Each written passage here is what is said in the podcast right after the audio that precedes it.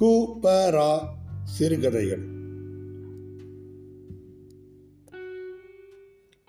சோகத்தின் முன்னிலையில்.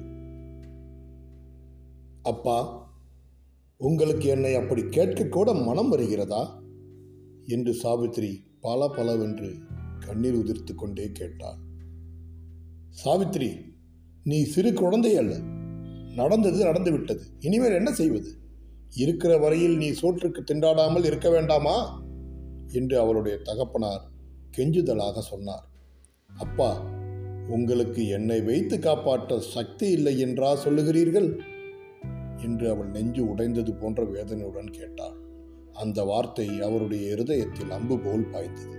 ஆனால் அவர் தம் வருத்தத்தை வெளிக்காட்டவில்லை. இல்லை அம்மா இல்லை. உன்னை விட எனக்கு எது மேல்? ஆனால் உன்னுடையது என்று நீ சுதந்திரத்துடன் கையாள ஏதாவது இருக்க வேண்டாமா? என்று அவர் மறுபடியும் கேட்டார். என்னுடையது என்று நான் சொல்லிக் கொள்ள வேண்டியது இனிமேல் வாழ்க்கையில் என்ன இருக்கிறதப்பா? என்னை ஏன் இன்னும் புண்படுத்துகிறீர்கள்? எனக்கு என்ன சுதந்திரம் வேண்டியிருக்கிறது வாழ்க்கையின் கைதியான பிறகு? என்று சாவித்திரி துக்கமும் மாத்திரமும் கலந்த குரலில் சொன்னார். என்ன இப்படி பேசுகிறாய்? அவர்கள் ஏன் கொடுக்கக்கூடாது? ஏராளமான சொத்தாச்சு. நீ எதற்காக கஷ்டப்பட வேண்டும்? என்ன கஷ்டம்? இனிமேலா கஷ்டப்பட போகிறேன். அப்பா நீங்கள் கூடவா இப்படி பேசுகிறீர்கள்? எவ்வளவு துக்கத்துடன் நான் இதை உன்னிடம் சொல்கிறேன் தெரியுமா? இதற்காக சொல்கிறீர்கள்? எவ்வளவு நாள் சும்மா இருப்பது சொல்லாமல்? சொல்லவே வேண்டாமே. பிராது போடக்கூட தாமதமாகக்கூடாது இதெல்லாம் உன்னிடம் சொல்லி உன் மனத்தை சிரமப்படுத்த வேண்டாம் என்றுதான் உன் கையெழுத்து மட்டும் வேண்டும் என்றேன் இத்தனை நாள் நான் ஏதாவது வாயை திறந்தேனா? இனிமேல் சவகாசம் இல்லை அம்மா. என்று சொல்லி நாகரத்னம் ஐயர் நாற்காலியில் சாய்ந்து கொண்டிருந்தவர் எழுந்து உட்கார்ந்தார். சாவித்திரி ஜன்னலில் உட்கார்ந்து கொண்டு வெளியே தெருவை கவனித்துக் கொண்டிருந்தவள் போல முகத்தை வேறு பக்கம் திருப்பிக் கொண்டிருந்தார் தகப்பனாரை பார்த்தால் உடனே தன்னை மறந்து அழுகை வந்து விடுமோ என்று பயந்துதான் அப்படி இருந்தார். அப்பா அந்த பேச்சை இனிமேல் எடுக்காதீர்கள் என்று கடைசியில் கண்டிப்பாக சொன்னார். என்ன சாவித்திரி எதற்காக இப்படி பீடிவாதம் செய்கிறாய் என்று அவர் சொன்ன குரல் அவர் அறியாமல் என்ன மாறுதல் ஏற்பட்டதோ சாவித்திரி சட்டென்று திரும்பி அவர் முகத்தை பார்த்தார். அவர் லேசாக வருத்தத்துடன் மனஸ்தாபமும் கொண்டிருந்தது தெரிந்தது. அப்பா நீங்கள் வேண்டுமானால் என்னை வைத்து காப்பாற்ற வேண்டாம். அவர்கள் காசு எனக்கு வேண்டாம். அவர் இருக்கிற பொழுது அவருக்கும் எனக்கும் உபயோகப்படாத காசு எனக்கு இப்பொழுது தேவையில்லை என்று அவள் தட தடவென்று பேசினாள். அந்த பேச்சில் இருந்த காரத்தை உணராதவர் போல மறுபடியும் நாய் விற்ற காசு குறைக்குமா? என்றார் அவர். சாவித்திரிக்கு கோபம் தாங்கவில்லை. ஆனால் அந்த கோபத்துடன் தகப்பனாருக்கு பதில் சொல்வதற்கு பயப்பட்டார் ஏதாவது துடுக்கான வார்த்தை வெளிவந்துவிடும் என்று பெருமுயற்சி செய்து சும்மா இருந்தார் சாவித்திரியின் புருஷன் சாம்பு இறந்த நாள் முதல் நாகரத்தனம் ஐயர் அந்த ஜீவனாம்ச பேச்சை எடுத்த போதெல்லாம் சாவித்திரி அழுது அழுது அவரை அடக்கிவிட்டாள் இருதயம் வெடித்துவிடும் போல் அவள் நிலை குலைந்த காட்சியை பார்க்க சகிக்காமல் அவர் சும்மா இருந்து விடுவார். சாம்பு இறந்து மூன்று வருஷங்கள் ஆகப் போகின்றமையால் ஒருவேளை பெண்ணின் மனப்புண் கொஞ்சம் ஆறி இருக்கும் என்று எண்ணினார் அவர்.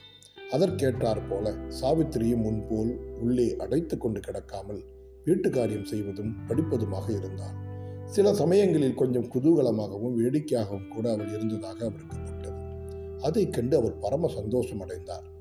அந்த மட்டிலுமாவது தன் குழந்தை துக்கத்தை மறந்து இருக்கிறாளே என்று ஒரு விதமான நிம்மதி கூட அடைந்தார். ஆனால் அவ்வளவு குதூகலமும் வேடிக்கையும் அவள் கொண்டது வெளிக்கு என்பது அவருக்கு எப்படி தெரியும்? எப்போதும் அழுது கொண்டு வீட்டில் இருப்பவர்களை துன்புறுத்தக்கூடாது என்றுதான் அவள் அந்த மாதிரி நடந்து கொண்டாள். மேலும் அந்த துக்கம் அவளை சோர்வடைய செய்து விட்டது. அழுது அழுது அவள் கண்களில் கண்ணீர் ஊற்று அற்று போயிற்று. பொங்கி பொங்கி அவளுடைய இருதயத்தின் துக்கம் ஒருவாறு அடங்கிவிட்டது. சரீரம் பலகீனம் அடைந்ததால் உணர்ச்சிகளும் பலக்குறைவு அடைந்தன. அடக்கூட திறமையற்று போனாள். மறுபடியும் கொஞ்சம் சிரித்துக்கொண்டு தெரிந்தால் பிறகு அழலாமோ? என்று எண்ணினாள். துக்கத்தின் எல்லையை கண்டுவிட்டாள். மேலே அவளுக்கு ஒரு விட திடமும் அமைதியும் கூட ஏற்பட ஆரம்பித்தன. கொதிப்பு ஏறினால் பால் பொங்குவது போல தகப்பனார் பேச்செடுத்த போதெல்லாம் அவள் உள்ளம் குவியில் என்று குமுறியது. அது அவருடைய தகப்பனாருக்கு அர்த்தமாகவில்லை.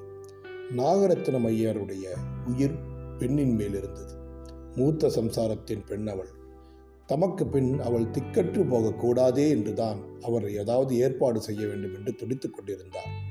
சாவித்திரியின் மாமனார் நல்ல சொத்துக்காரர். அவரும் இரண்டாம் தாரம் கொண்டவர். சாம்பு முதல் தாரத்து மகன்.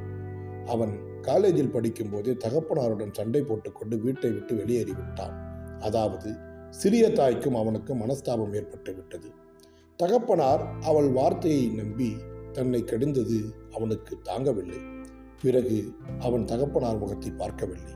தனக்குரிய சொத்தின் பாகத்தை வியாஜியம் மூலம் பெறும்படி பலர் தூண்டியும் அவன் கேட்கவில்லை. விஷக்காசு தனக்கு வேண்டாம் என்று சொல்லிவிட்டான். சாவித்திரி அந்த துணிவில் அவனை முழு மனசுடன் ஆதரித்தாள். ஆனால் நாகரத்தினம் ஐயருக்கு மாப்பிள்ளையின் போக்கு பிடிக்கவில்லை. அவர் மாப்பிள்ளைக்கு கொஞ்சம் காரமாகவே கடிதங்கள் எழுதினார். அது சாவித்திரிக்கு கொஞ்சம் கூட பிடிக்கவில்லை. சாவித்திரி பிறவியாலும் படிப்பினாலும் மிகுந்த ரோஷமும் மானமும் கொண்ட பெண்ணாக இருந்தாள். சாதாரணமாக அவளுடைய வயசு பெண்களிடம் தென்படாத ஒரு விசால நோக்கும் கௌரவ புத்தியும் அவளுக்கு இருந்தன. எனவே புருஷன் போக்கு முழுவதும் அவளுக்கு நன்றாக அர்த்தமாயிற்று. அதற்காக அவனை மிகவும் போற்றினாள். அந்த பணம் இல்லாததால் அடைந்த துன்பங்களை பொருட்படுத்தாமலே வாழ்க்கை கவலையின்றி கடிய அவனுக்கு உதவியாக இருந்தான் சாம்புவும் சாவித்திரியும் ஆதி முதல் வாழ்க்கையில் மிகவும் கஷ்டப்பட்டார்கள். என்றாலும் இருவரிடையே இருந்த பாசம் மட்டும் அந்த கஷ்டங்களால் இருகத்தான் செய்தது. பணக்கஷ்டம் மட்டுமல்ல அவர்கள் பட்டது. இரண்டு குழந்தைகள் பிறந்து கொஞ்ச காலம் வளர்ந்து இறந்தன. அந்த துக்கம் அவர்களுடைய குணத்தை பதமாக்கிற்று. ஆனால் அவர்கள் பொறுமையை இழக்கவில்லை. எங்கோ ஒரு சில்லறை ஸ்டேஷன் மாஸ்டர் உத்தியோகத்தில் இருந்து வந்த சிறு சம்பளத்தை வைத்துக்கொண்டு இருவரும் காலம் தள்ளி வந்தார்கள். சாம்பு திடீரென்று ஏதோ ஒரு விஷக்காய்ச்சலால் இறந்ததுதான். சாவித்திரிக்கு தாங்க முடியாத துக்கமாக வந்தது. உயிர் வைத்து கொண்டு இருப்பதற்கு தனக்கிருந்த அந்த ஆறுதலும் போய்விட்டதால் ஊன்றுகோல் இல்லாத கொடி போல் அலைந்தது அவள் உள்ளம். தகப்பனார் வீட்டில் அவள் முள்ளின் மேல் இருப்பது போல இருந்தாள். அவருடைய அன்பும் ஆதரவுமே அவளுக்கு சகிக்க முடியாத கஷ்டமாக இருந்தன. கணவன் இறந்த துக்கம் ஒருபுறம் இருக்க வேறு பல துக்கங்கள் அவளை சூழ்ந்து கொண்டன. அப்பா அவர் இருந்த துக்கத்தை நான் மறந்துவிட்டேன். இப்போது எனக்கு நான் இருப்பதுதான் துக்கமாக இருக்கிறது என்று சாவித்திரி நெடுநேரம் கழித்து மறுபடியும் பேசலானார் சாவித்திரி நீ புத்திசாலி நான் என்ன சொல்லப் போகிறேன்? ஏதோ நேர்ந்து விட்டது விபரீதம். இனிமேல் நாம் என்ன செய்கிறது? உயிர் இருக்கிற வரையிலும் நீ உபத்திரவம் இல்லாமல் இருக்க வேண்டாமா? நீங்கள் தான் என்னை உபத்திரவம் செய்கிறீர்கள். என்று சாவித்திரி சட்டென்று குறுக்கிட்டு சொன்னார். உன்மேல் பிசகில்லை சாவித்திரி. நான் என்ன செய்ய போனாலும் எல்லோருக்கும் அப்படித்தான் படுகிறது என்று அவர் கொஞ்சம் கசந்து கொண்டு சொன்னார். அதற்காகத்தான் ஒன்றும் செய்ய வேண்டாம் என்று சொன்னேன் அப்பா. உலகம் நன்றி கெட்டது. நன்றியை பற்றி நான் கவலைப்படவில்லை. என் கடமையை நான் செய்து முடித்துவிட வேண்டியதுதான் என் எண்ணம். உங்கள் கடமை எனக்கு இழிவையோ துன்பத்தையோ கொடுக்குமானால் உனக்கு சேர வேண்டிய பணத்தை நீ பெறுவதில் உனக்கு என்ன இழிவு? என் புருஷருக்கு சேர வேண்டிய பணம் அவருக்கே உபயோகப்படவில்லை. அது எனக்கு வேண்டாம். அதை நான் பெற்றுக்கொண்டால் அவருக்கு துரோகம் செய்தவளாவே. கூடாது மாட்டேன். உனக்கு ஏற்பட்டிருக்கும் மகத்தான துக்கத்தில் உனக்கு அப்படித்தான் தோன்றும். அதில் ஒன்றும் ஆச்சரியமில்லை. ஆனால் நான் உன் சார்பாக அந்த பணத்தை வாங்கித்தான் ஆக வேண்டும் என்று எல்லோரும் சொல்கிறார்கள். என் மனசில் இருப்பது அவர்களுக்கு என்ன தெரியும்? நல்லதைத்தானே சொல்கிறார்கள். அப்பா எனக்கு ஒன்றும் வேண்டாம். உங்களுக்கு சௌகரியம் இருந்தால் ஒருவேளை சோறு போடுங்கள். இரண்டு துணி வாங்கி கொடுங்கள். இல்லாவிட்டால். சாவித்ரி நீ இந்த மாதிரி பேசி என் மனத்தையும் புண்படுத்துகிறாய் என்று நாகரத்தினம் ஐயர் தம்மையும் மறந்து கோபமாக சொல்லிவிட்டார். ஆமாம் அதுதான் உங்களுக்கு தெரியும். என் மனம் படும் அவஸ்தை உங்களுக்கு எப்படி தெரியும்? தெரிந்திருந்தால் இந்த மாதிரி என்னை நீங்கள் கேட்கவே மாட்டீர்கள் என்று சாவித்திரி கொட்டிவிட்டார் சாவித்திரி சொன்ன வார்த்தைகள் அவருடைய தகப்பனாரை உலுக்கி எடுத்து விட்டன இதுவரையில் அவர் தம் துக்கத்தை அடக்கிக் கொண்டு பேசினார். அதற்கு மேல் அவரால் அடக்க முடியவில்லை. கண்களில் ஜலம் பெருகிற்று உறக்க அழ ஆரம்பித்தார். இரவும் பகலுமாக தாம் கண்ணெதிரில் காணும் அந்த சோக காட்சியை கண்டு கண்டு புண்பட்டு போன இருதயத்தின் உணர்ச்சி கட்டுமீறி போய்விட்டது. சாவித்திரியின் வாழ்க்கை சீர்குலைந்த தினம் முதல் அவர் ஏக்கம் பிடித்து போய் திரிந்தார். எல்லாவற்றிலும் அவருக்கு வெறுப்பு ஏற்பட்டது. சாப்பிட முடியவில்லை. அவரால் நிம்மதியாக பேச முடியவில்லை. கலகலவென்று சிரிக்க முடியவில்லை. மறைந்து கிடந்த அந்த பெருந்துக்கத்தின் மேல் அந்த அடி விழுந்ததும் அவர் குழந்தையைப் போல விம்மி விம்மி அழுதார். சாவித்திரிக்கு தூக்கி வாரி போட்டு விட்டது. தன் தகப்பனார் அந்த மாதிரி நிலை குலைந்து கதறுவதை அவள் பார்த்ததே இல்லை. திடீரென்று அப்போதுதான் அந்த சோகத்தின் முன்னிலையில் தன் சோகத்தின் அளவு தெரிந்தது அவளுக்கு. உடனே அவள் எல்லாவற்றையும் மறந்தாள். எழுந்தோடி தகப்பனாருடைய முகத்தை பிடித்துக்கொண்டு கண்ணீரை துடைத்தாள். அப்பா நீங்கள் எது வேண்டுமானாலும் செய்யுங்கள் அப்பா. நான் என்ன செய்ய வேண்டும்?